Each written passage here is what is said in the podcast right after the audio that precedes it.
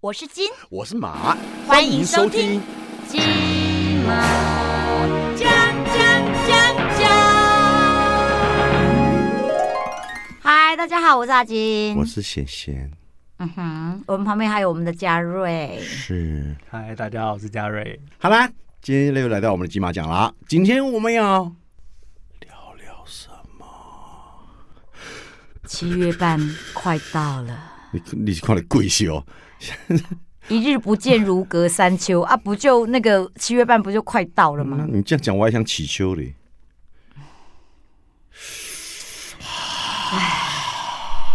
我先制造一些含义，好啦，那我们聊一件事好不好？聊一件事，我们可以聊很多事啊，不一定只要聊一件呢、当然，当然，我们每集都有不一样的主题嘛。嗯嗯，今天我们聊灵异。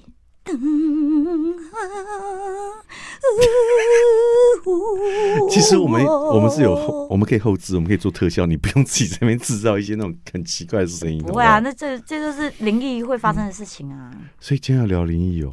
今天聊灵异，那我们这样是不是要把我们这个录音室灯再把它调暗一点你？觉得会这样会比较酷吗？会比较有气氛。嗯，我嗯好看你看你，如果要的话，我们可以调一下。没有了，我开玩笑，不要不要不要，我会怕，我会怕，我会怕。你觉得死了啦我你？惊了，我惊了。你觉得死了死了死了因？为你知道，昨天我去吃饭，嗯跟朋友聚餐，呃，那个谢欣生日啊，然后我们去聚餐。嗯哼，我们昨天去了几个，我想想看几个人啊，一共六个人，六个人三男三女，然后居然那三个女生全部都有灵灵异体体质，我我吓到哎、我也我也是灵异体质。你也灵异体质？我也是灵异体质哎、我跟你讲，我到一个地方啊，嗯只要那个地方不太对的时候啊，我的汗毛就会竖起，我就知道啊。如果说我现在汗毛竖起会不会是你冷到？嗯不是，就是嗯已经太习惯了。如果说只要遇到一些无微不微的时候啊，我马上就可以感受到那个气氛不对。一先寒冷，嗯二汗毛先竖起，嗯，然后有一些是直接我以为没事嗯的，然后就直接让我直接不能动。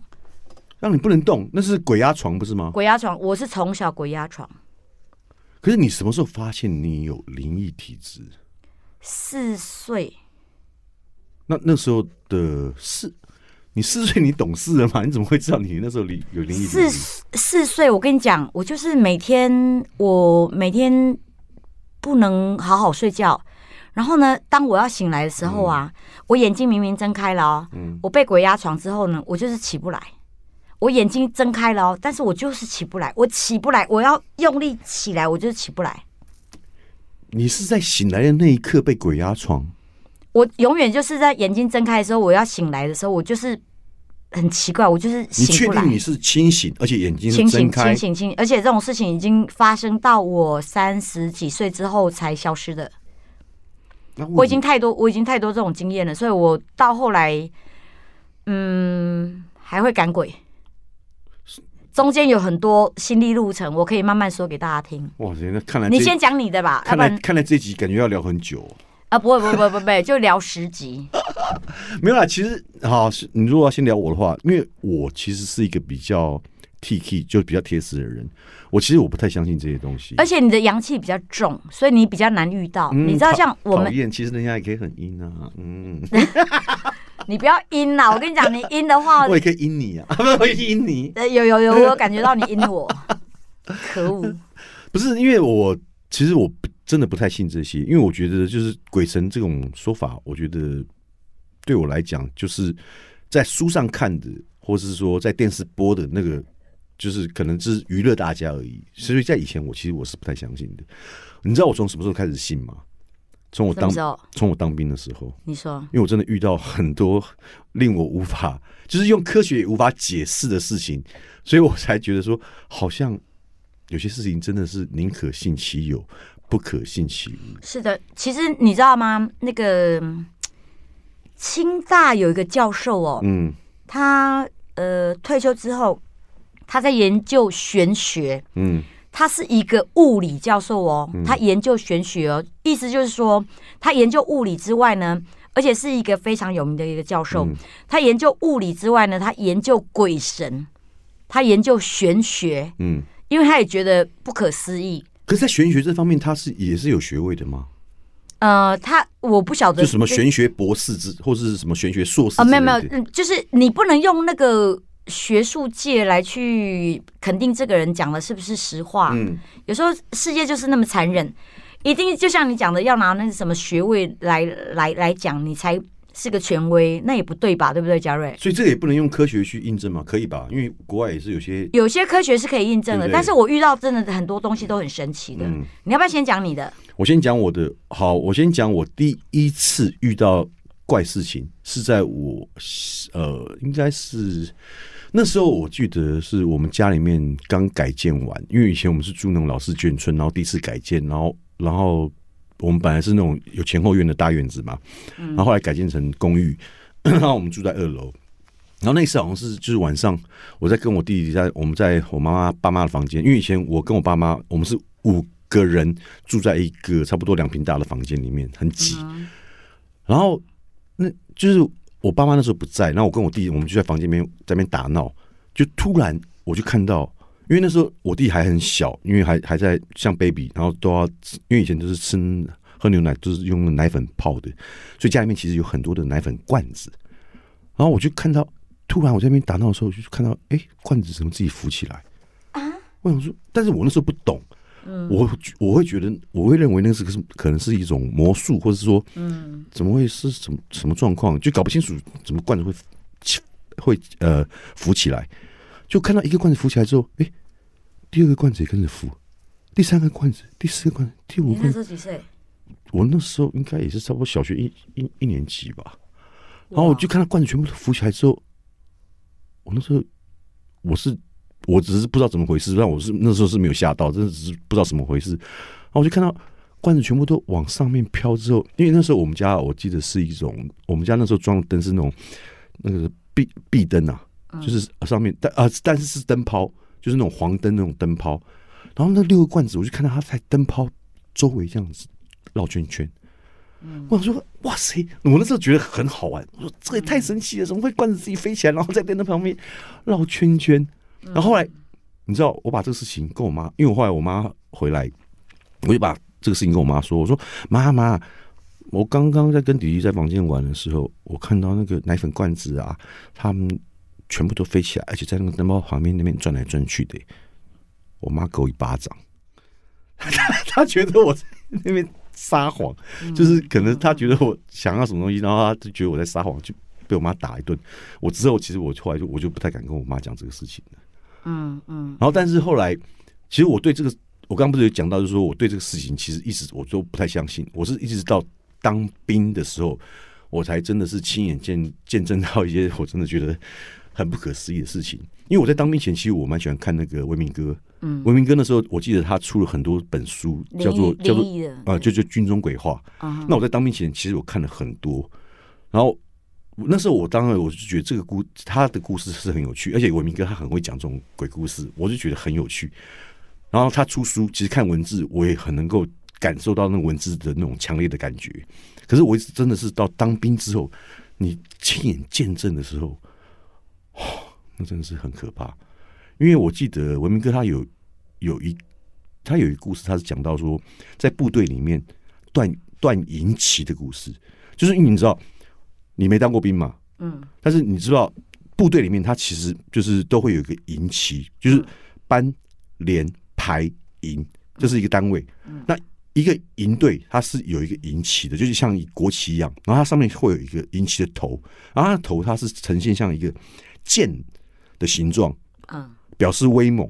嗯。但是当那个头如果是断掉的时候，就表示你这部队里面会有事情发生。然后那时候我就是我当兵的时候是在那个宜兰金六节，然后我是夏天去当兵的，我才进去第一个礼拜，因为你照理说 新兵训练，他第一个礼拜其实不太会给你太太多的这个操练或者是课程。然后那时候就是进去之后训练都是很轻轻装备，也还没有背过枪什么的。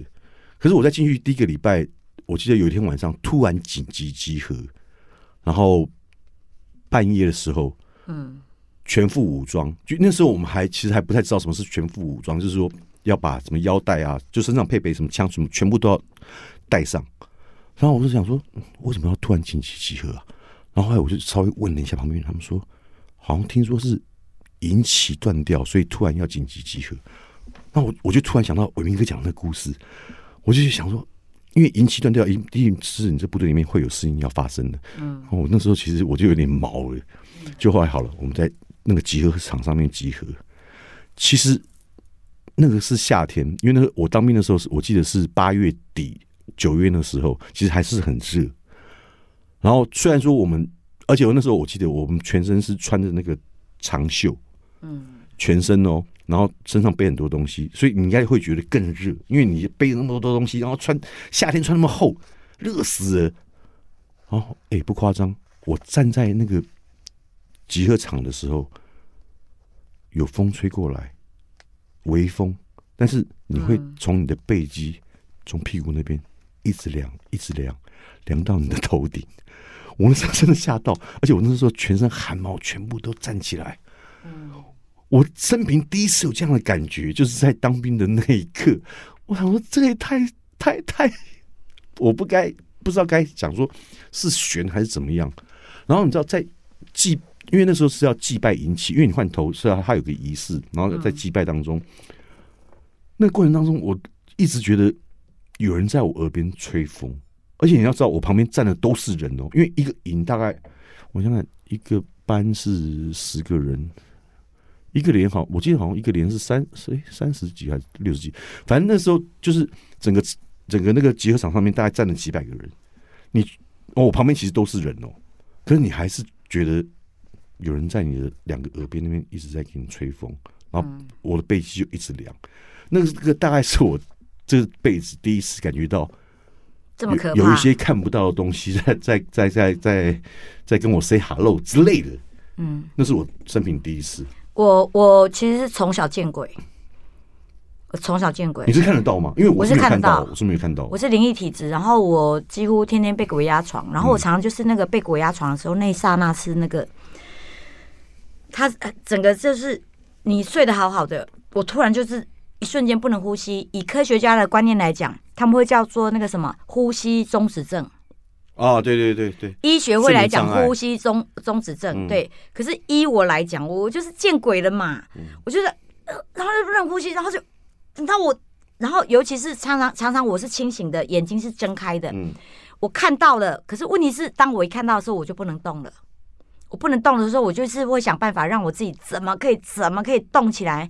后来我发明了一招，就是咬舌头。这有时候会自尽，不是吗？对对对，可是你知道吗？因为我已经想不到任何办法，因为我身体只要一见鬼，我就不能动，所以我就会咬舌头。我让我的舌头咬一下，痛一下，然后我整个身体可以动的时候，很奇怪，那个风水整个就唰就会变掉了，嗯就就就整个就好了，然后我就可以醒来，我就可以呼吸了。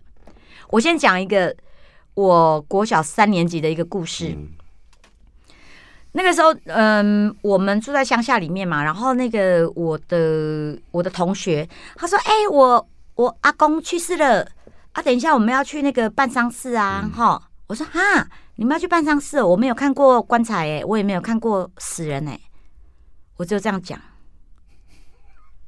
然后我很好奇嘛，嗯我就说：好好，那我跟你回家。嗯然后回到他们家是三合院，然后三合院那个棺材好奇，所以跟他好奇去看吗？对我去看，然后呢，就是他的棺材就摆在那个三合院的中间。你知道小小朋友不懂事，嗯也不懂得那个，我也没有不尊敬的感觉，嗯我只觉得哎、就是想来想来看看。嗯我说那我跟你去，我跟你去。结果呢，那个棺材就摆在那个三合院的中间。他棺材呢，在盖棺之前，他会开一个口，就是头那个地方会开。是要让它透风吗？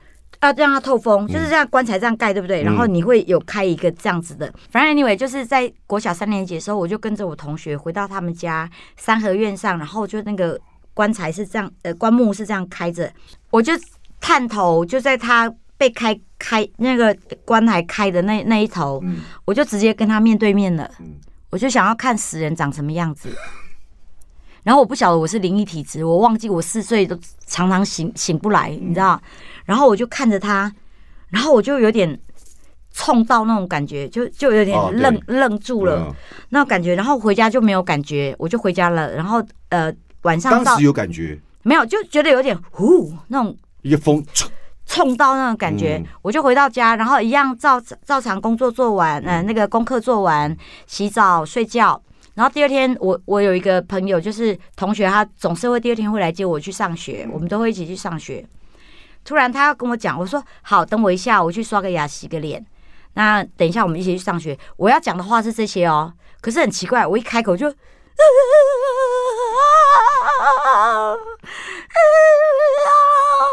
我觉得莫名其妙，哎、我是要讲话，为什么我讲不出话来？然后我就要跟他讲说：“你等我一下。”然后我就吓到了，我想说我怎么这样？结果我连三天我完全讲话讲不出来，我只要一开口就是哀嚎，这样子哦。然后我就觉得很莫名其妙哦。后来第三天是有人把我带去，因为我没有办法上学，我只要一讲话就是那个哀嚎嘛，就就把我带去收金。那是我第一次遇到比较严重的灵异现象。后来我才发现，我从小到大，我只要去陌生的旅馆，我一定见鬼，很奇怪。然后那个时候我都还不晓得为什么，我也不晓得我我这个叫做灵异体质。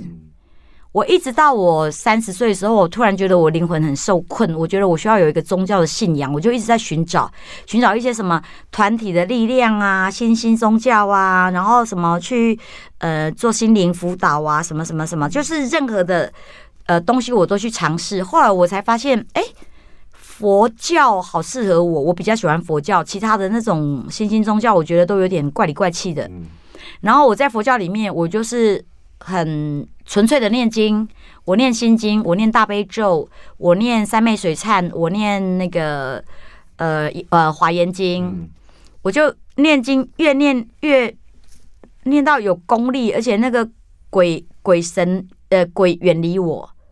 很奇怪，因为我每次到一个，你知道我们到那个旅馆里面去啊，是不是会有一个？尤其我们在呃野地里面拍戏的时候，有时候那种很破旧的旅馆，嗯是常常都会见鬼。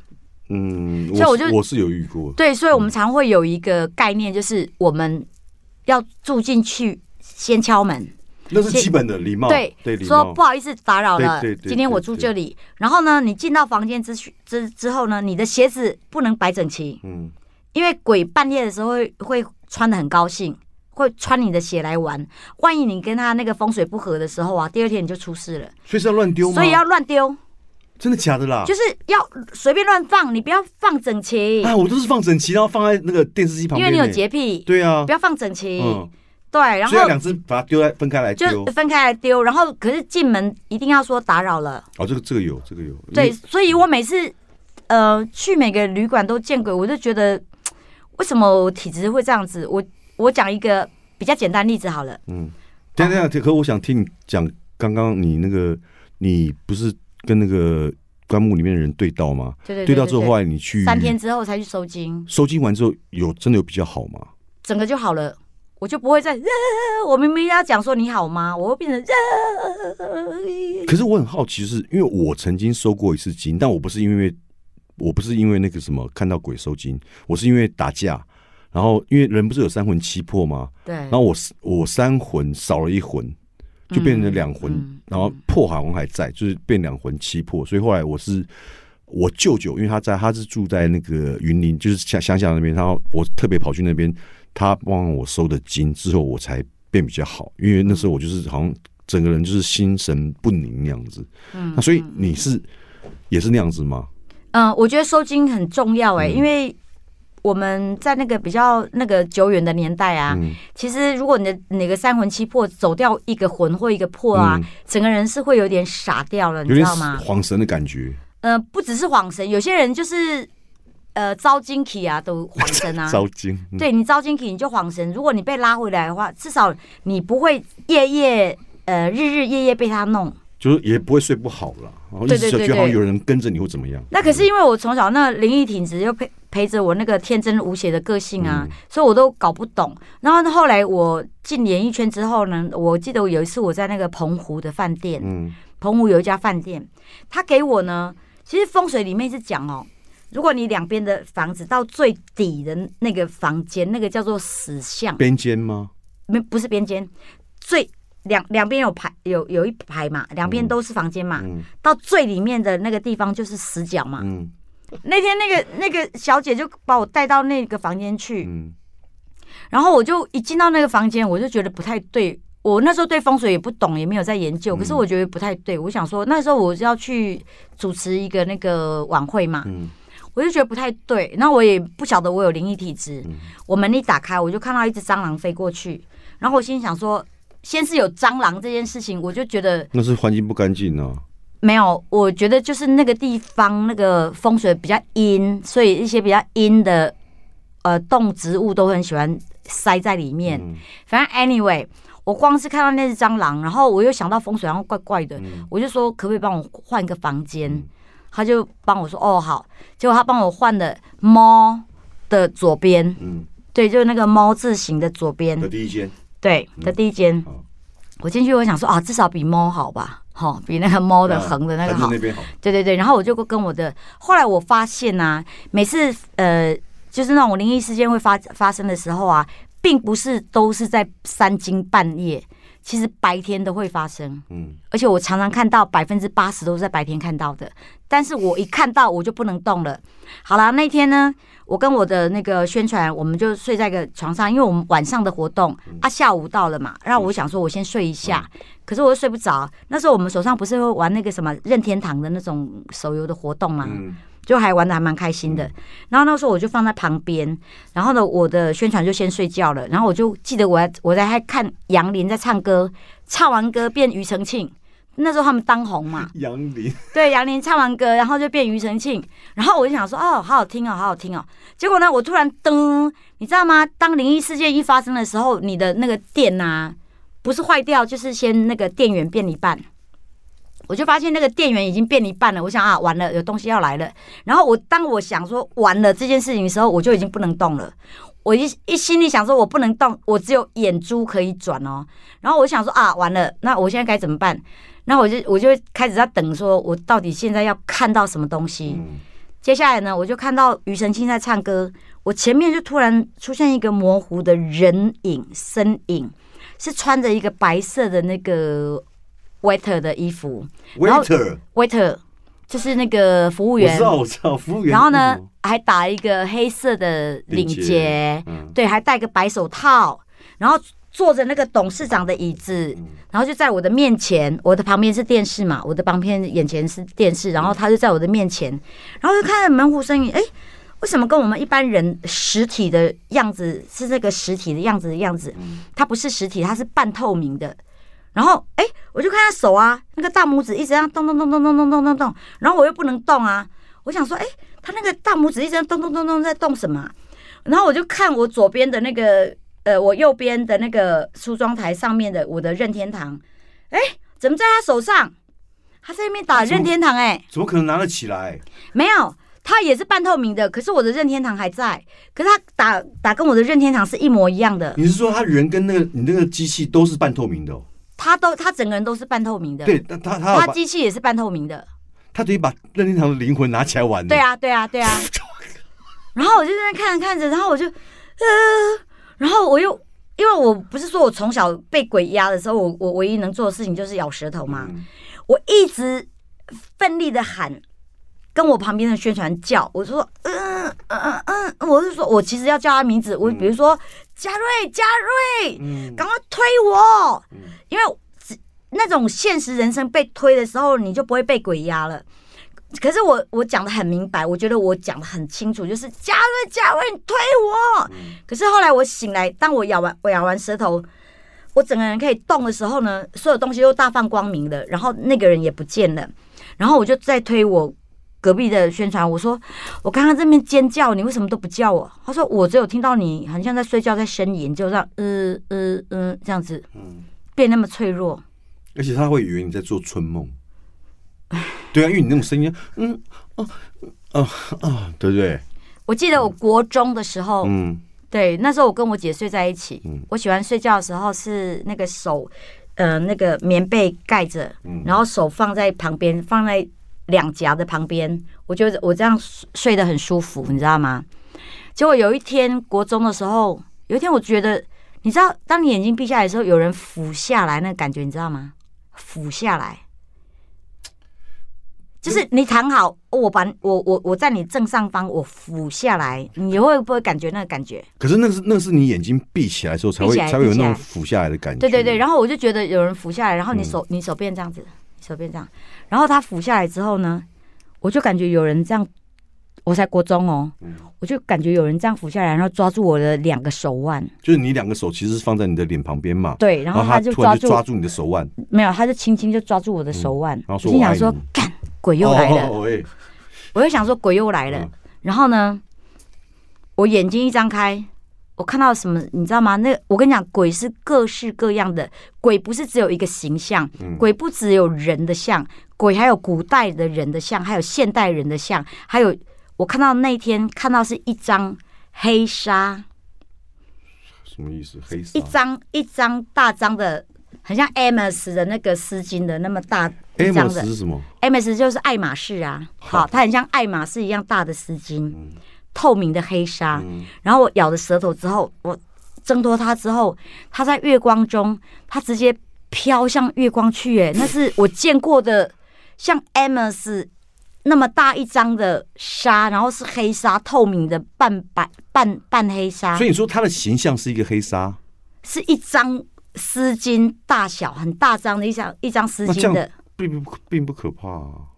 但是那个黑纱鬼是要浮到我身上，然后压还还拉住我的双手、对照你这样讲，这是我见过的另外一种鬼，对。就等于是他把他的灵或是什么附在那个黑纱上面，然后去盖到你身上来，但是你又有感觉到他我觉得那个。灵哦，它应该是在某个呃因缘机会之下，它就是附在一个黑纱上，所以它的形象已经就是黑纱啦。就黑纱了，对啊，就黑纱了。然后我竟然眼睛看到，我可以看到黑纱，哎，我就觉得超夸张的。那是我国中的时候看到的，但是你讲了这个，因为我我其实最有感的一次，哦，应该不是一次，我有好几次。但是我讲我最有感的一呃，不是最有感的一次，就是你刚刚讲到说白天看到嘛，那我其实有一次，就啊我应该是讲说我这一辈子最有感的是有两次，一次是在正中午，一次是在傍晚。然后我先讲那中午的好了，就是那时候我是刚当兵，然后在中心，其实我在中心也遇到很多呃跟神佛有关系的事情。那我先先跳过好了。先讲我在当兵那时候，我刚下，因为我们在新训中心，我那时候不是在金六节嘛，训练完之后我们就下部队，然后我那时候我的部队在台中，然后我们的那个营区它是一个以前早期它是医院，所以我们那个等于是医院改建的一个营营区，所以我我们那个一共有三层楼，一楼其实就是以前的呃医院的那种像大厅那样子，然后还有停尸间那些，但但是当当然那个年代都已经很久远了啦，然后现在就是都改成教室啊或者排练场，因为以前我在义工队嘛，哎呦这样讲大家就知道是哪里了。然后就是有一次我那时候是刚进去，呃第一个月，然后新新兵的时候，因为新兵其实都会很都很糙，然后就是只要有什么工作，洗碗啦、扫地啦、站卫兵啦，全部就是你都要都要做就对了。因为你就你菜嘛，你又是学弟，所以所有事情你都要做，所以你总是要。我们那时候就是刚下部队的时候，我们总是想说，什么时候能够偷懒，能够多休息是最好的。然后那所以，我有一天我就是我真的太累，我那时候连被超三天，都连续每天大概都只睡两个小时，我真的好累。然后那天就轮到我刚好要打饭菜，就是要帮长官啊他们去准备饭菜。那我想说，准备完之后，我中餐我先不要吃好了，那我就先上，因为我那时候寝室是在三楼，我想说我先上楼上睡一下，休息一下，然后下午再操练排练，我才会有力气。那我想说，那赶快把长官他们这些饭菜都准备好，准备好之后，然后我自己就随便吃了两口，然后跟学长说：“哦，我好像有点不太舒服，我可不可以先上寝室睡觉？”就是呃是没有想睡觉，就是说休息一下，大概休息五分钟到十分钟这样子。然后学长就说：“好，就是也答应，就是说让我先上去。”好，那我就上楼。我那时候就很开心，因为我那时候因为有学长在的时候，其实会有压力，就是你都休息不好。那那时候没有人，没有人，没有人就觉得说：“哎，可以很放松的休息，所以那时候我就赶快直奔三楼。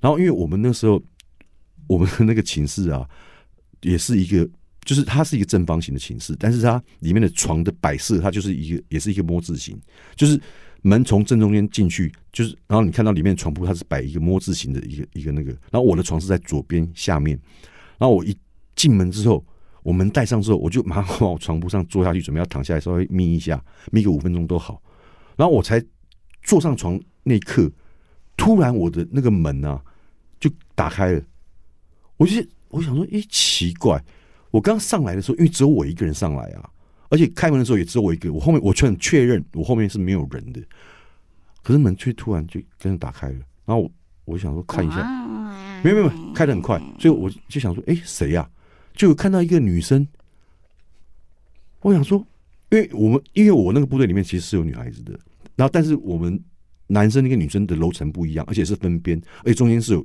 有锁起来，所以是没办法相通的。而且男生不可以去女生宿舍那边，女生也不可以到男生宿舍这边。当然，然后我就想说，我正想跟他讲说，哎、你是女生，你怎么可以来我们男生这边？我才想要跟他讲话的时候，不夸张，他直接从门口那边咻一下就到我面前了。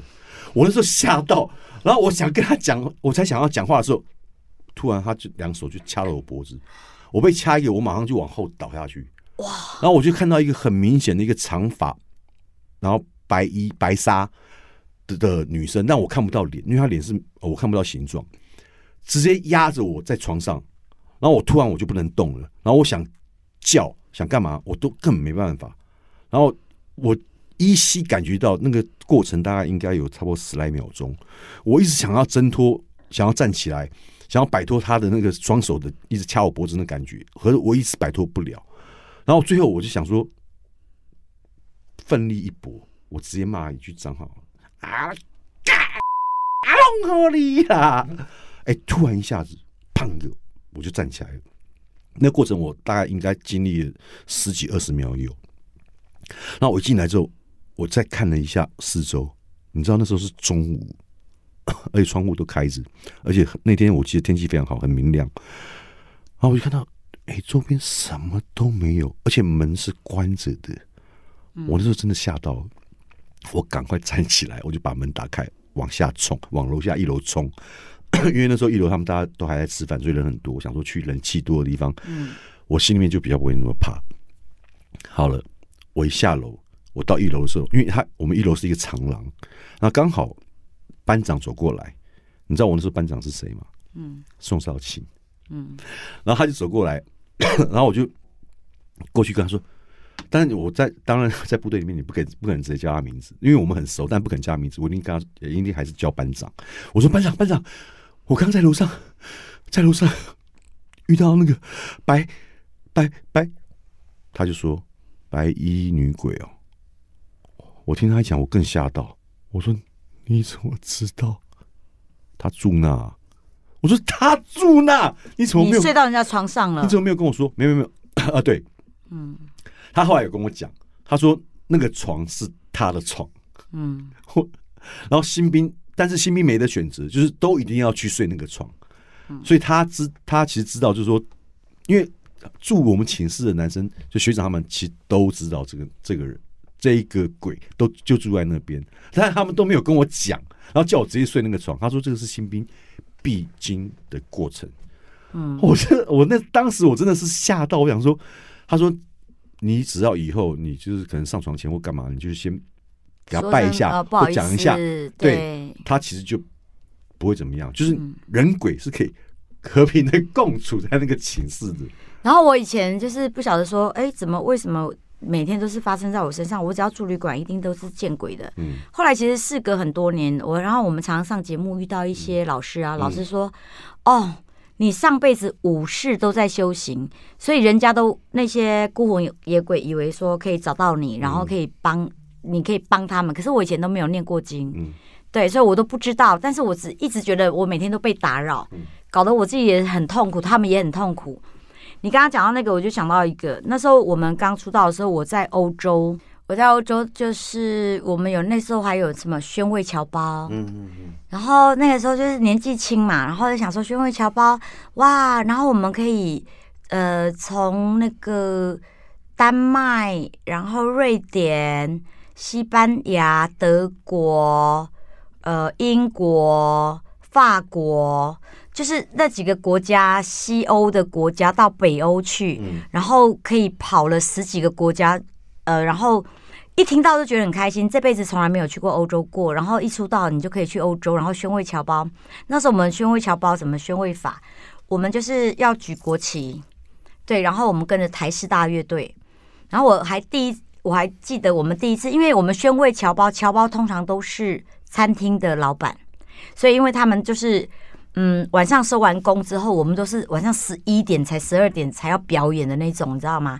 然后呢，晚上十一二点表演，对宣慰侨胞嘛，你是确定宣慰侨胞还是宣慰？